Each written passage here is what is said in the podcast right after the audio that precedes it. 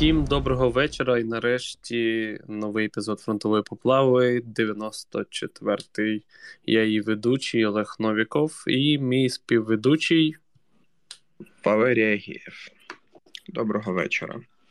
Добрий вечір. У нас е, завжди наш постійний е, склад, е, директор фонду «Повинний живим Тарас Чмут. Хто ти там? Директор департаменту стратегічних ініціатив фонду «Повинний живим пан Анонім Іван. Привіт. Добрий вечір. Добрий вечір. І бачу начальника розвідки АК, е, керівник аналітичного відділу фонду «Повинний живим Антон Муравейник. Привіт. Е, Всім привіт. Е, Пане Тарас, розповідати, як ваші справи? Е, Мої справи після короткої відпустки значно краще, ніж без неї. Е, А загалом, загалом в робочому, е, щоденно-буденному робочому форматі займаємося всім тим самим, чим і раніше. Хто слідкує за нами в різних соцмережах, той бачить. Це купа різних видач, купи різного всього. Здебільшого зараз це оптика, денна нічна, джерела живлення, генератори, зв'язок, е, величезна кількість всього, е, коптери і дотичні до неї чи до них засоби вироби на якісь е, космічні суми кожного дня. От якось так. Що цікавого ще там в роботі фонда? Е, Крім купи бюрократичних, е, мало кому потрібних процесів, е, десь найближчим часом буде цей наш анонсований великий проект по аеророзвідці. Ну, загалом зараз в роботі там близько 10 різних проєктів на різних стадіях, деякі там вже по два місяці підписуються документи, деякі на ранніх етапах, називаємо це так там, етапах переговорів, процедур і так далі. Е, Декілька поставок за кордону чекаємо. Е, Товарів військового призначення. Раз, два, три. Чи подвій, подвійного, точніше. І декілька маємо про, ну, як, проєктів. Е, Це не проєктів, це на етапі переговорів, узгодження документів по товарах військового призначення. Почали заходити нам пікапи з тої партії в 150 одиниць, яку ми придбали в вересні. Я думаю, що до кінця місяця, можливо, всі зайдуть. Також ближче до кінця тижня порадуємо вас декількома, декількома ми, великими передачами у війська. А, що ще з такого? Насправді, до, ну, з точки зору забезпечення, зараз якась така плюс-мінус стала. Е, потреби стабільно незмінні. Ми їх потроху в межах наявності ресурсу закриваємо, купуємо, щось там відправляємо, купуємо, відправляємо, купуємо, відправляємо. Е, та й напевно все. Може, я щось опускаю, але напевно все. Навіщо шукали карту Москви? Для одного з проєктів. Я насправді про це дізнався так само, як і з Твіттерка, бо в організації запущено дуже багато всього, і я фізично не знаю там, там всіх відвантажень, всіх передач і так далі. так далі. І здебільшого отримую інформацію так само, як і ви соцмереж фонду, про те, що ми там комусь видали щось. І я такий, о, прикольно, о, класно там. Десь можу навіть запитати там якісь деталі. Тому ну, тому що це просто постійний процес і поток, який в соцмережі потрапляє там від сили не знаю, 20%, 30% передач. Є купа всього дрібного, що ми не публікуємо, тому що там, я не знаю, ми засмітимо вам всі стрічки, ви від нас повідписуєте, повідписуєтесь і перестанете нам давати кошти, щоб ми на них купували всякі штуки для армії. Тому даємо якісь ключові, основні і великі. А там якісь два кунга для гура або якісь там, п'ять радіостанцій для когось там, то вони не потрапляють в загальні стрічки.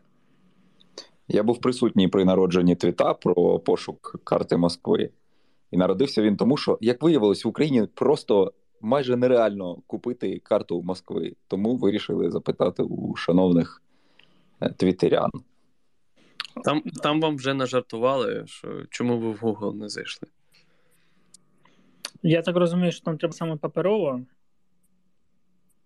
Ні, так. це очевидно.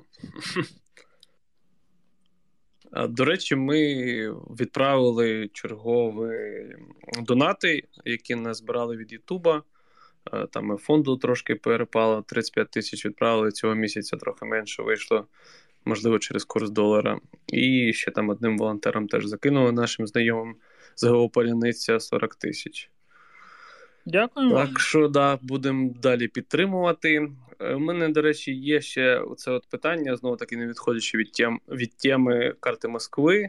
А наскільки це довгостроковий проєкт? Коли можемо щось дізнатися цікавіше? Е, хороше питання. Зараз я подумаю, як на нього відповісти.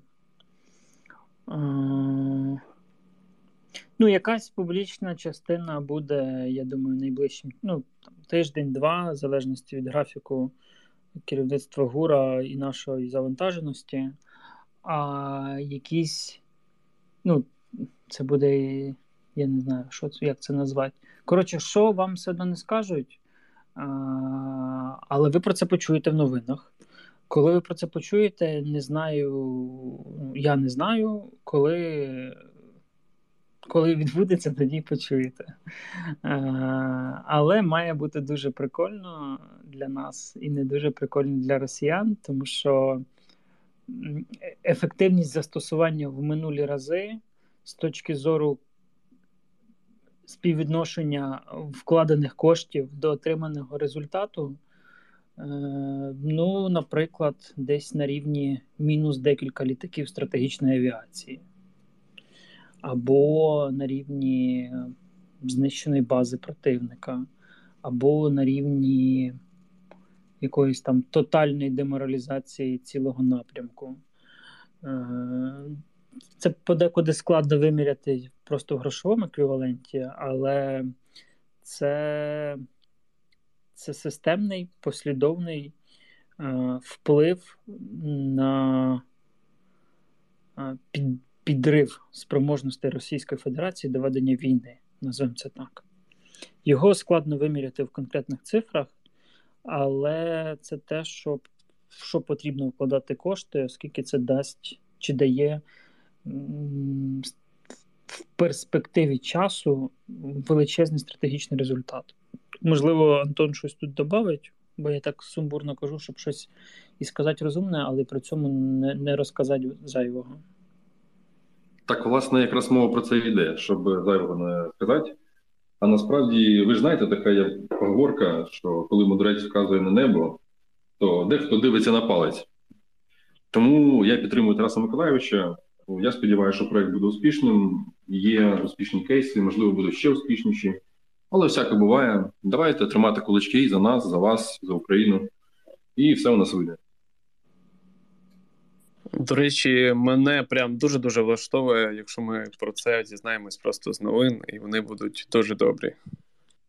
Та я впевнений, це там питання часу і і певних нюансів а, ну, військових, називаємо це так. Але ми вам якось натякнемо. Пан Олег Карпенко, ви попросили слово. Можливо, ви хочете здати якийсь секрет фонду Повернись живим? Да слово я насправді не просив. Е, Да ні, я просто чекаю насправді вже. У мене просто смикає там люди з різного бізнесу і вже чекають від нас якихось новин. Тому думаю, доєднаюся, послухаю, що тут кажуть цікавого. Та завтра на нараді послухаєш. Так, да, мені є що вам сказати, Тарас Миколаївич. Мені теж є що вас запитати. Тоді завтра зустрінемося, поговоримо. Це ти прийшов сюди, щоб що? Оце у вас розбірки, знайшли місце. Я прямо зараз відчуваю, як я е, лавіюю між хуями і і, і такий, типу, оп, і ніхто мені нічого не сказав. В мене випала можливість просто поговорити з Тарасом Миколаївичем. У тебе сьогодні було три таких можливості за день. Вибач, я шукав цей час гроші. Знайшов? Багато да. знайшов? Так, да, завтра розкажу. Хорошо, молодець. А, Так, е, наступне питання, ну таке, зазвичай ти не говориш, але все одно, можливо, вже є якісь перші фідбеки про роботу оцих от ірісів, ППОшки від Німеччини. Є дуже позитивні.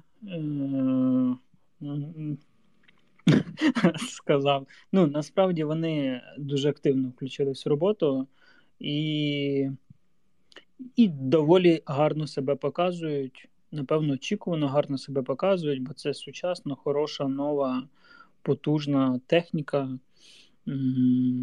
Давайте більше, в першу чергу, ракет, в другу чергу батарей, і будемо далі працювати. Там, до речі, ж якраз от нещодавно говорили, що дадуть ще три системи, як завжди, непонятно, що це означає. Батарея це означає. Ага. Чотири пускові установки, РЛС, КП, ТЗМ і так далі. так далі. Батарея. Один один комплекс в радянській системі класифікації це дивізіон. Якщо ми говоримо про БУК С-300, якщо ми говоримо про, е, про ОСУ то це батарея. Якщо ми говоримо про західну техніку, то це здебільшого відразу йде теж батарея. Там немає розподілу на дивізіони, там батарейний підхід до ну, архітектури побудови. Батарея це е, самодостатня автономна бойова одиниця, яка може виконувати визначені і передбачені розробником задачі. Якщо говорити про Iris, то це чотири пускові, там КП, РЛС, е, там, ну і якісь до, до, дотичні допоміжні машини.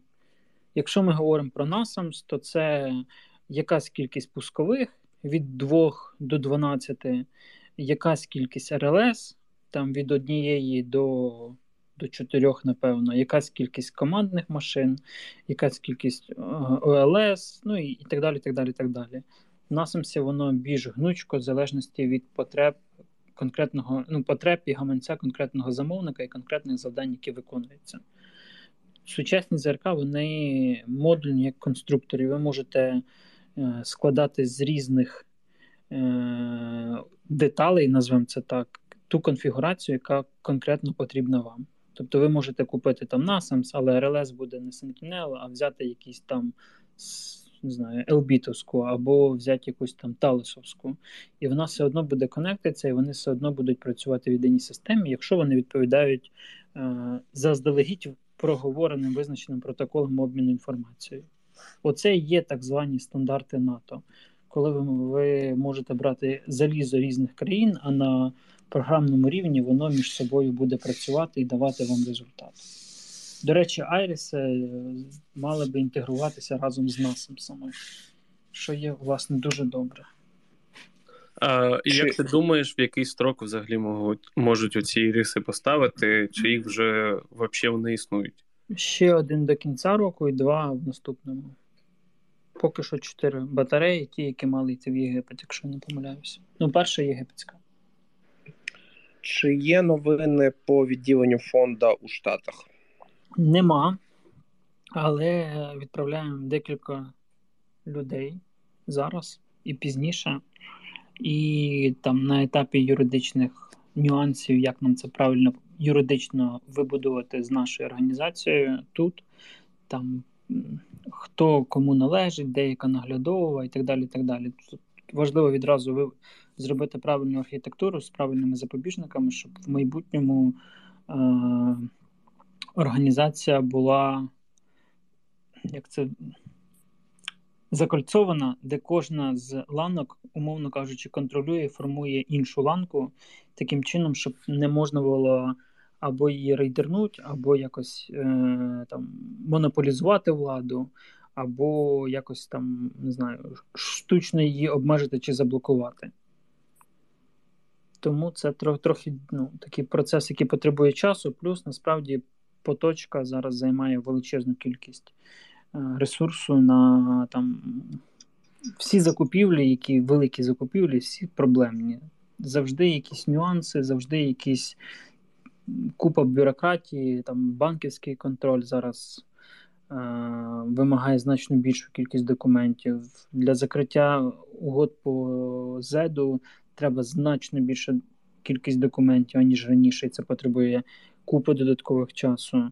І це все в наших об'ємах е, переростає до того, що ви або робите значно менше, що якби для нас не варіант, або мусите добирати людей, і просто які генерують папери для різного роду органів, служб і відомств. Просять пояснити твіт про через рік має матиму ситуацію з ППО як з артою. Це означає, буде гірше, краще чи що? Ні, це буде краще, бо отримаємо 8 насамсів, 4 Айріса, 12 попередньо озвучених нових батарей, отримаємо хавки, отримаємо, можливо, аспіди, отримаємо там ще щось, ще щось і ще щось, що публічно не озвучили. Доїде якась кількість РЛС, щось своїми силами там, скажімо так, відновимо, відремонтуємо, можливо, почнемо виробляти. І я доволі оптимістичний в цьому значенні, особливо враховуючи, що у росіян ну, так чи інакше розхід ракет відчутний, втрати авіації відчутні, і нічого з цим вони зробити швидко не можуть. Це не значить, що у нас все добре з ПВО, і ми зараз вкладаємо багато в ПВО, ну і раніше вкладали, але ну, але чомусь я бачу позитивну динаміку, особливо з цими 12 12 новими батареями. У мене є таке теж більш теоретичне питання: наскільки е, наші Збройні сили вже наловчились збивати ці шахіди? Це по-перше. І по-друге, там зараз е, які лякають якимись новими іранськими безпілотниками Араш 2 Чи ти знаєш, що це взагалі таке? Ну, про Араш е, повідомив ГУР, мілітарний про це сьогодні писав. Зайдіть, почитайте, там щось має бути. Е, наскільки наловчились? Ну складне питання, бо. Е, бо з одного боку, це відносно легка ціль, а з іншого боку, це відносно дешева ціль, яка, яких багато, які при правильному застосуванні створюють купу проблем, що ми вже мали і, і маємо, і будемо ще мати. Е, треба знаходити нові рішення. Якщо ми говоримо про об'єктову ПВО і про, то я давно казав, що це американські комплекси е, Сірам, е, які могли б і мали прикрити якусь критичну інфраструктуру не тільки від таких безпілотників, але й від крилатих ракет, від авіації, в цілому посилити об'єктове ПВО і ПРО. Якщо ми говоримо про більш масові рішення, то це. Це ЗУшки, це ЗПУ 14,5, двоствольні, чотириствольні на пікапах, на машинах. Ну, пікапи мають бути якісь там Toyota або щось побільше, типу шишаря які там хай нехай з ручним наведенням, але можуть працювати. Це прожектори, це тепловізійні нічні засоби спостереження за повітряною обстановкою, це розвиток віража, це розвиток системи оповіщення і зв'язку, те, що ми робимо в ПВО. Це підвищення мобільності мобільних вогневих груп за рахунок швидкості пересування. Е, Знову ж, якась уже аксіома про те, що створити засіб нападу значно легше, аніж засіб протидії. Відповідно, ракетний спис завжди виграє в ракетного щита, е, просто з точки зору ресурсу. Тому для нас треба створювати е, якусь аналогічну відповідь і працювати аналогічним чином, паралельно вкладаючись в розвиток, ну і так вкладаючись в розвиток системи ППО. Наступне питання теж пов'язане з цими дронами, але там була е, заява генерального секретаря НАТО Столтенберга, що нам там мають надати сотні станцій активних перешкод для протидії дронам камікадзе. Що це може бути і чи взагалі воно дієве? Що це може бути поняття не маю, тому що з ребом там доволі все складно, і фахівців знайти доволі складно, і зрозуміти, як воно працює чи не працює, і чи буде воно працювати, теж складно. І загалом реп це така доволі міфолог... міфологізована історія, яка. Ем не настільки супер крута і універсальна, як може здаватися, і не настільки вона там всесильна. Найкраще ПВО це засіб враження по аеродрому противника або по місцю роботи безпілотників. А для того знову ж треба вкладатися в засоби враження. Е, ще питання там е, у мене теж питали про Герань 1. Чи це є те саме, що іранська якась оця отараж, чи щось інше? Ну, Шахет. Ну, це ж все, е, як це сказати, не не то, щоб російські копії, це все іранські вироби, які позиціонуються як російські. Е, незрозуміло, чи там є якась російська складова, але потенційно це ну, те, що перше було, е, точно це все іранське, яке в великих кількостях росіяни купили або отримали за якісь за щось. А чи правда, що вони проти ППОшки? Чи це найоб? Тобто проти ППОшки? Там е, хтось заявляв, що тип, ну Русня заявляла, що за все, що воно летить на радіовипромінювання. Типа. Е, це може бути, е, да, була така інфа, це може бути. Тут не є щось надзвичайне, але е, там є різні версії, різні, скажімо так, характеристики, і воно дуже часто перебільшене з точки зору там крутості, якості чи якоїсь унікальності. Е, це доволі проста, в якійсь мірі примітивна штука, яка просто масова, дешева, і вона є. От Якби ми могли мати таку, то ми б так само їх використовували у великих кількостях і мали б десь подібний результат. З іншого боку, вони так само плюс-мінус просто збиваються, вони так само мають купу недоліків, і ну, як і будь-яка інша зброя, вони не є якоюсь панацею чи чимось універсальним. Власне, я хотів додати трохи, що дуже навряд що воно використовується як протирадіолокаційні. Скоріше за все, коли ми говоримо про герань 1, то це мова йде про так зване шахет 131, а коли ми говоримо про герань 2, то це шахет 136. Принаймні, то воно так і є. Принаймні так схоже, так. Да. Це просто, е, я вибачаюсь, зараз я буду вживати нецензурну лексику. Це просто літаюча жужжаща залупа з великим БЧ. Вона летить по координатам, використовуючи глобальну супутникову навігацію В той же час е, російські БПЛА часто використовують російські і іранські використовують звичайні системи, які вони використовують, наприклад, в Орлані, для того, щоб уникати радіоперешкод, які ми можемо їм ставити.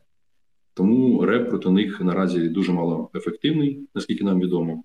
Можливо, коли його вже гасять з всіх боків взагалі, типу як в Києві, можливо, там можуть бути відхилені. А так це просто херня навіть без камери, яка просто летить на задані координати по заданому маршруту. Наскільки нам відомо, коли вона вилітає, маршрут ми вже міняти не можемо. От і все.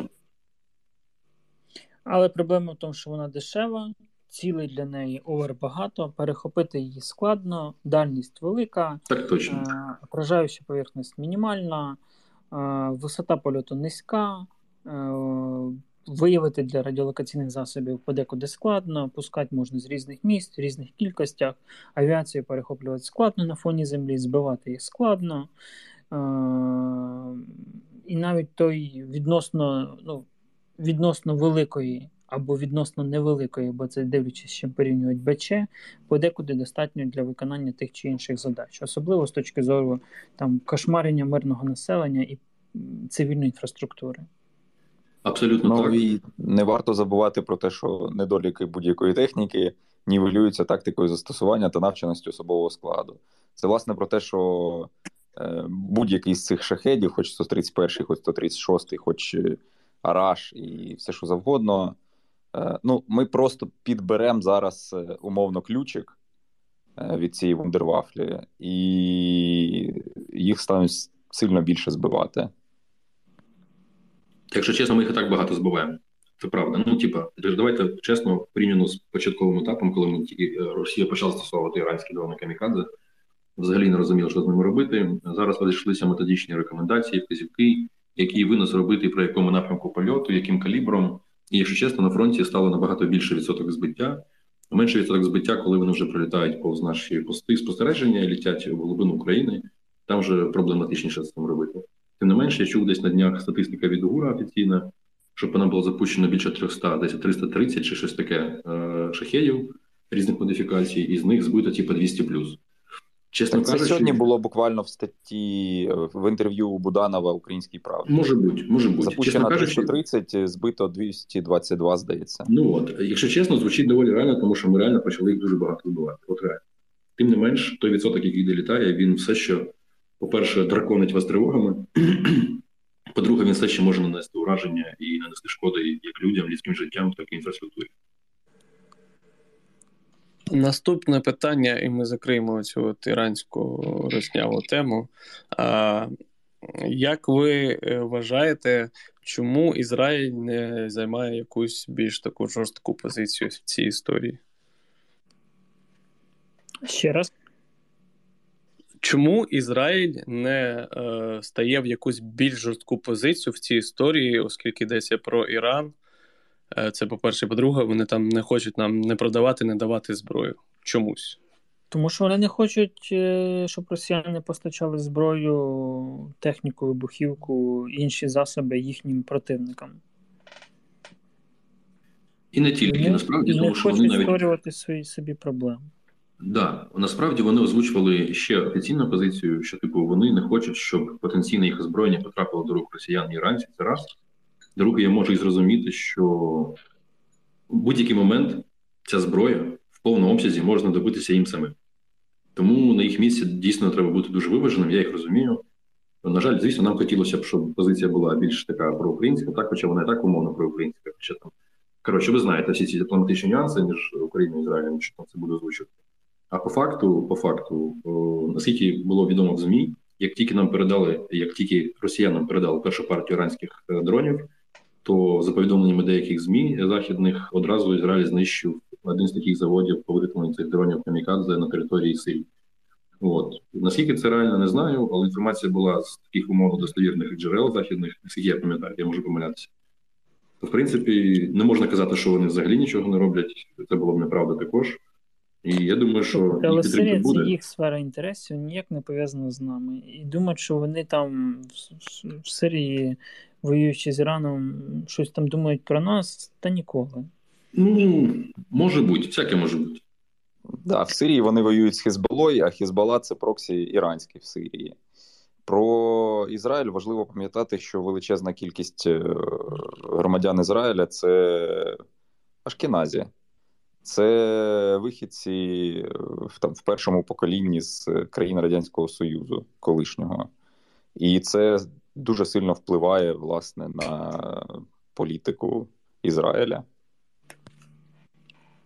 Так, а поки там мало лайків, закликаю знову таки ставити лайків. Це допомагає просувати відео. А да. наступне питання знову до пана Тараса. Ти там десь сьогодні, може вчора, я вже не пам'ятаю, постив твіт про тренування наших військово-морських сил в акваторії моря на американських катерах. Якщо можеш щось розповісти про це, що там за катери і яке в них є озброєння? Ну, більш детально ми, я думаю, в п'ятницю випустимо відео на мілітарному. Зайдете, подивитись, там буде годинка про це все, про нашу річкову флотилію. А якщо менш детально, то ну, була інформація чи анонсування від США, е, здається, 18 катерів. Ну, більшість з них вже в Україні, більшість з них вже в строю працюють. Е, От через якийсь місяць з'явилось вже ну, фото, так би мовити, на воді. Катери невеликі, різних видів, різного призначення, є десантні, ну або там спеціально призначені, є патрульно-протидиверсійні озброєння типово для подібного класу малих плавзасобів. Це 12,7 мм кулемети М2, 40 мм гранатомети МК-19, 7,62 М242. Е, ну, Катери хороші. Хлопцям, які на них служать, ми завдяки вам активно допомагаємо. Задач у них багато і в Києві, і у випадку загострення з Білорусією, і на Херсонщині, і в Чорному морі. Ну, коротше, роботи вистачає, потреба в подібних катерах там в разів три більше, ніж зараз є. І незважаючи на те, що вони не несуть ракет, там, гармати, чогось такого, це ті одиниці, які щодня працюють в морі і виконують купу-купу завдань. Пане начальник розвідки. Тут. А давайте поговоримо про фронт, якщо можна, розкажіть, що там відбувається. Все вам цікаво, так, як завжди? Звісно. Та дивіться, давайте сьогодні підемо навпаки, з півдня, коротше, і до Білорусі. Галімих. Е, ну, по-перше, е, була певна інформація від Генерального штабу е, по півдню. Вчора позавчора здається, е, про те, що і там формулювання дуже важливо, про те, що росіяни кинули там пару населених пунктів в напрямку з Давидового Броду на Біріслав, в глибину сил противника. Е, ну, це публічно принаймні не означає, що ми їх вже взяли. Це важливо. По-друге, знову ж таки, як би там не було, ситуація на півдні дуже складна. Це правда. Е, і вона краще особливо не стає. Дійсно, є інформація там про певну частину виведення цивільних, це правда, але і правда те, що коли вони возять цивільних, назад поромом вони завозять мобілізованих. Поки що інформації про масову втечу росіян з правого берега Дніпра відсутня. Це неправда. Або не така правда, як вам хотілося б чути, напевно. Ну, на жаль, отак. Поки що правий берег вони тримають е, значну частину. Ми пробуємо потроху просуватися. Тобто глобально, глобально, так от глобально, типу, нічого нового, десь успіхи, десь невдачі. Великою ціною дуже все це дається. Але хочеться додати, що там прямо на Антонівському мосту ліквідували пропагандиста російського Олега Кулокова. Так, да, причому, здається, він їхав зі спиженим майном суспільно. Здається, десь я таку інфу. О, так. Карма догнала, коротше. Ну, так, да, всіх догонимо. Ну, давай не так. Життя не таке заїбісь, як нам хотілося. Не всіх догони карма. Кого не догони карма, догони наш проект побивовані мозки. Коротше, по Енергодару. Була інформація, що війська росіян також покидають Енергодар. Це була також не зовсім правда. Наскільки нам зараз відомо, відбувалася ротація сил е, в районі населеного пункту Енергодар. Росіяни продовжують повністю контролювати Запорізьку атомну електростанцію, тримати в заручниках частково персонал і не тільки персонали жителі цього міста, а й дітей цих людей, яких до цього відправили на якийсь відпочинок у Рашку, і тепер не хочуть їх повертати. От така от ситуація е, гавняна. Але як є. Е, також вони дуже сильно зараз, е, як сказати, збудилися на ідею грязної бомби від України. Причому якось це у них дуже сильно змішується в їх пропагандистських міськах тому що вони кажуть про грязну бомбу, тим часом малюють графіки, якісь презентації в PowerPoint, там, де грязна бомба на Запоріжжі або на Енергодарі, а наша там грязна бомба, якщо там так, ядерний об'єкт. Ну коротше, повністю потьок у них мозок, вони не розуміють, що пиздять, е, але риторика дуже небезпечна. І це, до речі, дуже важливо, тому що якщо ми говорили про потенційне застосування ядерного зброї сторони росіян і казали, що це прям піздець червона лінія, то якщо умовно мова йде про застосування грязної бомби, так званої, то це якраз таки може бути з їх сторони прощупуванням світу на рішучість. Чим є грязна бомба сама по собі, це просто звичайний вибуховий механізм, будь-який не знаю. Наприклад, артилерійський снаряд 150 мм в звичайній бочці, але в цій бочці будуть якісь або отработка уранової руди, або відходи атомні, або якісь інші взагалі ядерні відходи, або якийсь там розпорошений кобальтовий стержень з якогось там гамовипромінювача або що завгодно. Тобто на тимчасово окупованих територіях, на території Росії купа цього говна, яке можна запхати в бочку, подарувати снарядом, і воно умовно здійснить зараження, певне зараження місцевості якоїсь. Це не є мова не йде про зброю якоїсь високої ефективності. Мова йде суто про терористичний акт. І нічим іншим грязна бомба ніколи не була і не буде. Наскільки нам відомо, Пане Ваня, може, ти поправиш? Не було ж в історії стосування, так? Грязної бомби? Жодного разу. Ні. Ну, принаймні, не не пам'ятаю такого. Ну, да, але... Тому що тому що це типу, ну, абсолютно низька ефективність, і це суто е, зброя залякування, власне, це і є мета тероризму. Також суто потенційно це можна використати для того, щоб заразити е, певну місцевість і обмежити нас в маневрі, або там якусь територію зробити непригодно для проживання певний час. Але знову ж таки, тут питання таке, е, що вони кажуть, що ми це будемо робити. Ми, як завжди, кажемо, що типу, ми не дебіли, значить, це ви будете робити, ну і так далі. Насправді, я думаю, що якщо буде якийсь такий інцидент, то весь адекватний світ, який нас підтримує, ніколи на нас не подумає, тому що ми адекватні, а вони ні. От. Але загроза велика, тому що вони прям дуже багато уваги цьому приділяють. Причому почали вони шантаж е, з питання підриву, можливо, підриву Каховської ГЕС. І коли всі зрозуміли, що це якась дікуха, е, то вони перейшли на оцю типу брудну бомбу. І навіть вплили потенційно наш проект з бавовною в Москві під грязну бомбу, і це було дуже смішно і рагульське з їх боку. От. Тому пішли вони в жопу. От. Е, по фронту від Запоріжжя, фактично до Донецька, е, і позиційні бої.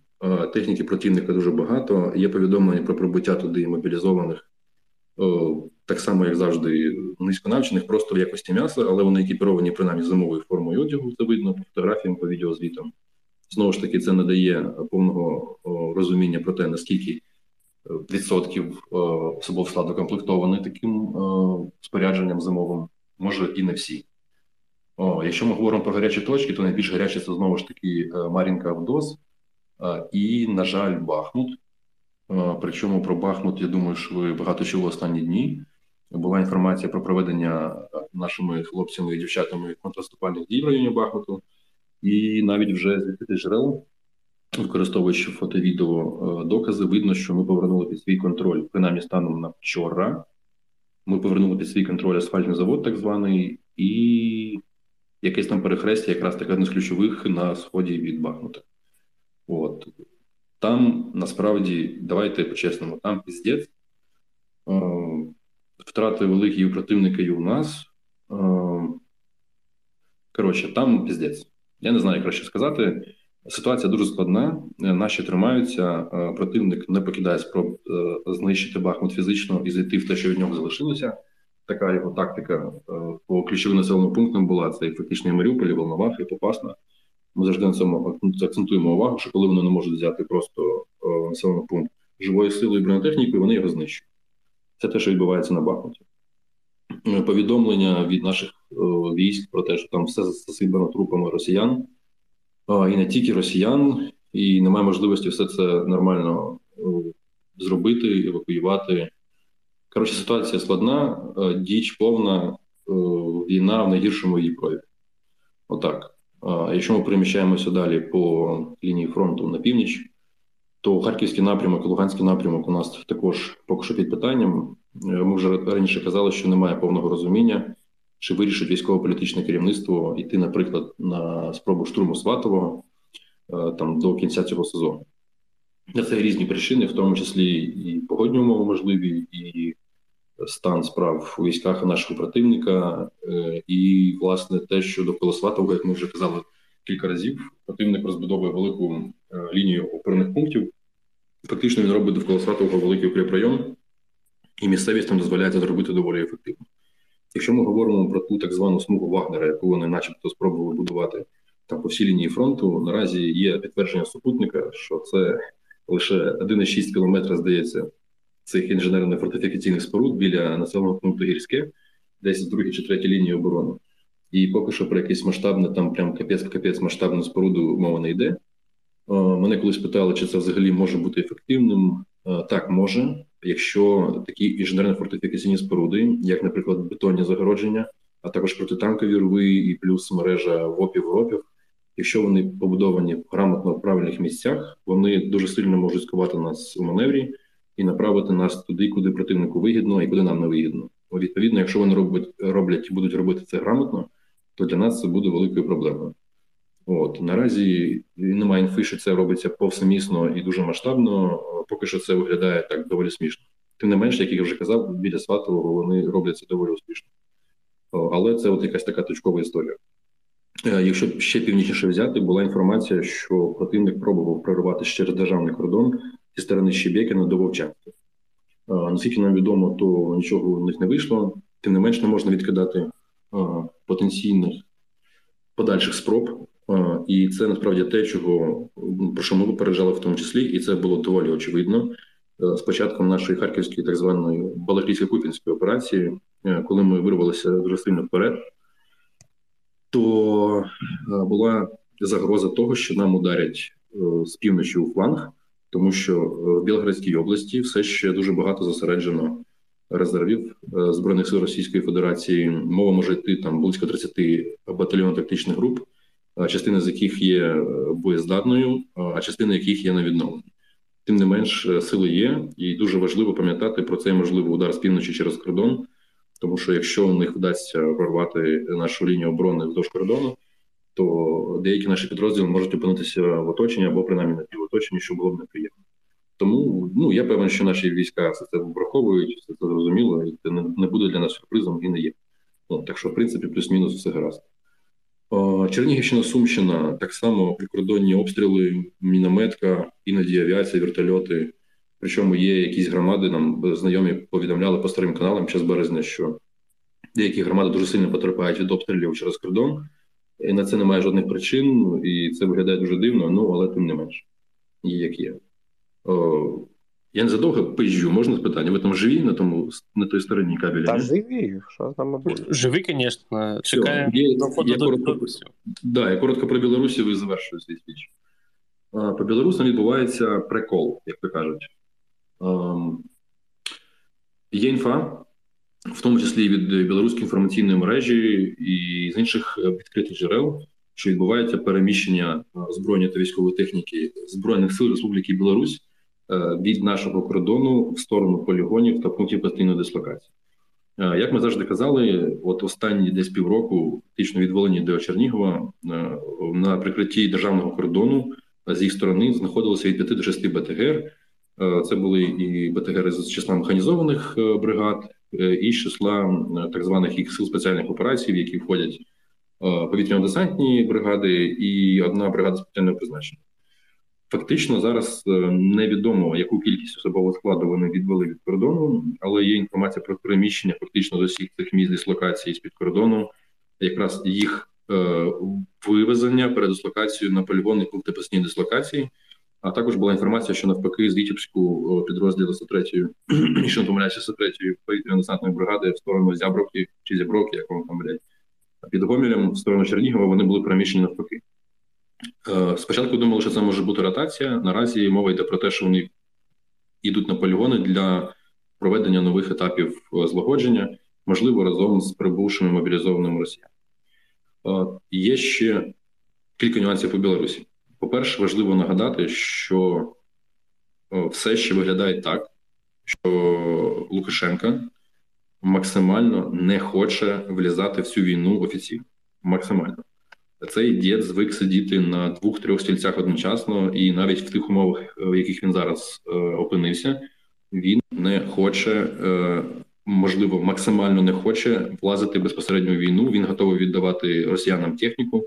А я нагадаю, вони протягом останніх двох-трьох тижнів віддали більше 70 танків зі зберігання, 72 а в Росію. І це не схоже на те, щоб вони готувалися до повномасштабної війни саме своїми силами. Це раз. І плюс велика кількість техніки е, матеріально-технічного забезпечення також поїхала в Росію. А снаряди вони десь з початку літа кінця весни також поставляють в Росію. Тобто, як ми казали, що е, е, задіяння Білорусі все ще дуже висока, тим не менше залишається питання формату. Якщо чесно, ми нещодавно сиділи в нашому аналітичному кабінеті і розміщали щодо цього, і ми дискутували про те, що Якби вони хотіли, наприклад, задіяти свою армію в форматі просто обстрілів через кордон, плюс обстріл авіації, плюс ракетні обстріли, то, наприклад, це було б логічно з їх боку відвести війська від кордону е, поза зону діяльності наших е, засобів ракетних ураження, наприклад, там на 70-75 кілометрів. Тобто, мовно, навіть якщо б вони планували щось, то їм би не мало сенсу тримати свої війська під кордоном, щоб ми могли їх вражати. Це звучить доволі логічно, тим не менше, ми все ще не знаємо їх задуму. Е, і ці війська, як швидко поїхали від кордону, так знову ж таки можуть повернутися в будь-який момент. І знову ж таки, ми не знаємо, в якій кількості чи в повному складі вони покинули свої місця дислокації з під кордону і поїхали в ППД або на полігон. Тобто наразі ситуація знаходиться під контролем. Тобто, якщо така інформація є навіть в відкритих джерелах, то самі розумієте, що військові наші військово-політичне керівництво і розвідувальні органи вони перебувають в більш інформованому стані. Тобто, поки що, отак ракетний загроза ракетних обстрілів, ви самі знаєте, залишається високою. Я чудово знаю, я сам такий неможливо реагувати на всі ракетні загрози, кожен раз спускаючись кудись в метро, або кожен раз спускаючись в підвал, бо можна ну йобнутись і морально, і фізично. Я колись озвучив свою точку зору про те, що ми можливо і не мусимо цього робити. Можливо, тільки люди, які проживають в якихось конкретних місцях, е, дуже небезпечних в плані ракетних обстрілів. Але я ж кажу, принаймні забезпечте себе е, якимись медикаментами е, в плохій доступності, турнікетами, якоюсь мінімальним запасом їжі і води, і просто можливо, якщо немає прямо інформації, що ракета вже летить на ваше місто, то можливо можна е, не то, що не зважати, але принаймні не підходити, наприклад, до вікон і так далі. Тобто не можна нехтувати тривогами, але кожен раз сприймати її як найбільш серйозно в своєму житті, то можна просто йобнутись. Це моя суб'єктивна думка, вона може бути неправильна. Там ще є інфа свіжа про те, що е, на території Брянської області Російської щось сталося, а власне підірвали залізничні колії хтось. І там, як завжди, дуже класні населені пункти. Новозибкав і Злинка. Е, А я вам про це нічого не скажу. Але це круто. Тож це може бути. Мабуть, білоруси. Я теж про це подумав.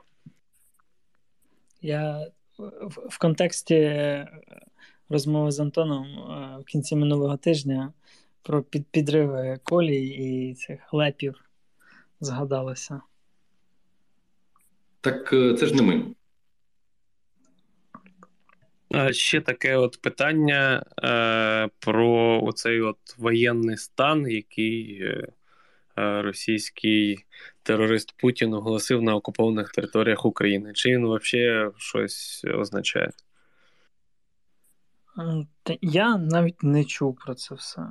Я щось випадаю з якихось цих бредових російських інформаційних потоків, бо мені якось не дуже цікаво, що в них там відбувається, крім коли літаки падають на будинки.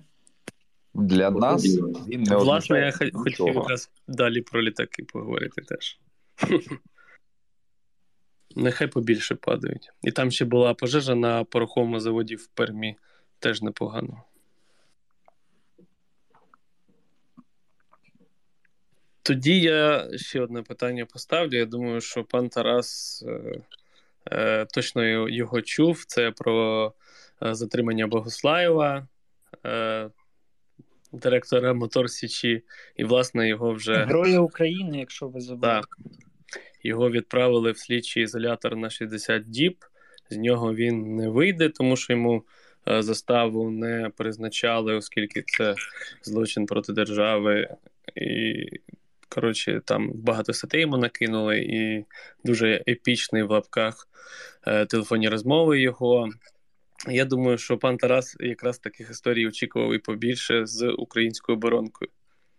Так, а це ж для тих, хто в середовищі не таємниця. Він же ж е, е, відомий прихильник, е, прибічник, послідовник, я не знаю, там вірувач Російської Федерації, Радянського Союзу, один з, якщо не останній червоний директор, який завжди неприховано мав проросійську позицію, завжди неприховано був проти будь-яких українських там спроб зміни вектору виробництва на західні ринки. І коли ти сказав, що він уже не вийде, то я подумав, що він там, так би мовити, ноги двине, і на тому історія його завершиться. Але мені дуже прикро, що він стільки часу протримався, і тільки зараз до нього чомусь дійшли руки, що він має чи мав, чи має своє представництво в Раді з декількох, ну точніше, запорізьких запорізької команди з е, з того, що він мав був в комітеті з нацбезпеки і оборони. Ну і в цілому це відомий неприхований державний зрадник, якого два президенти не чіпали, і невідомо чого, аж тільки зараз дійшли до нього руки. Е, Мотор Січ для нас це один з флагманів ОПК, які ми мали б всіляко намагатися зберегти, втримати е, і розвивати. Я ще в до, до повномасштабні часи вторгнення говорив, що за цим підприємством ми б могли розвинути купу дотичних галузей е, і мати і власні бойові вертольоти ударні, і, і купу всього іншого. Ну, звичайно, спільно з партнерами, там з тією ж Туреччиною. І вони ж мали випускати двигуни для Акінджи, що не сталося.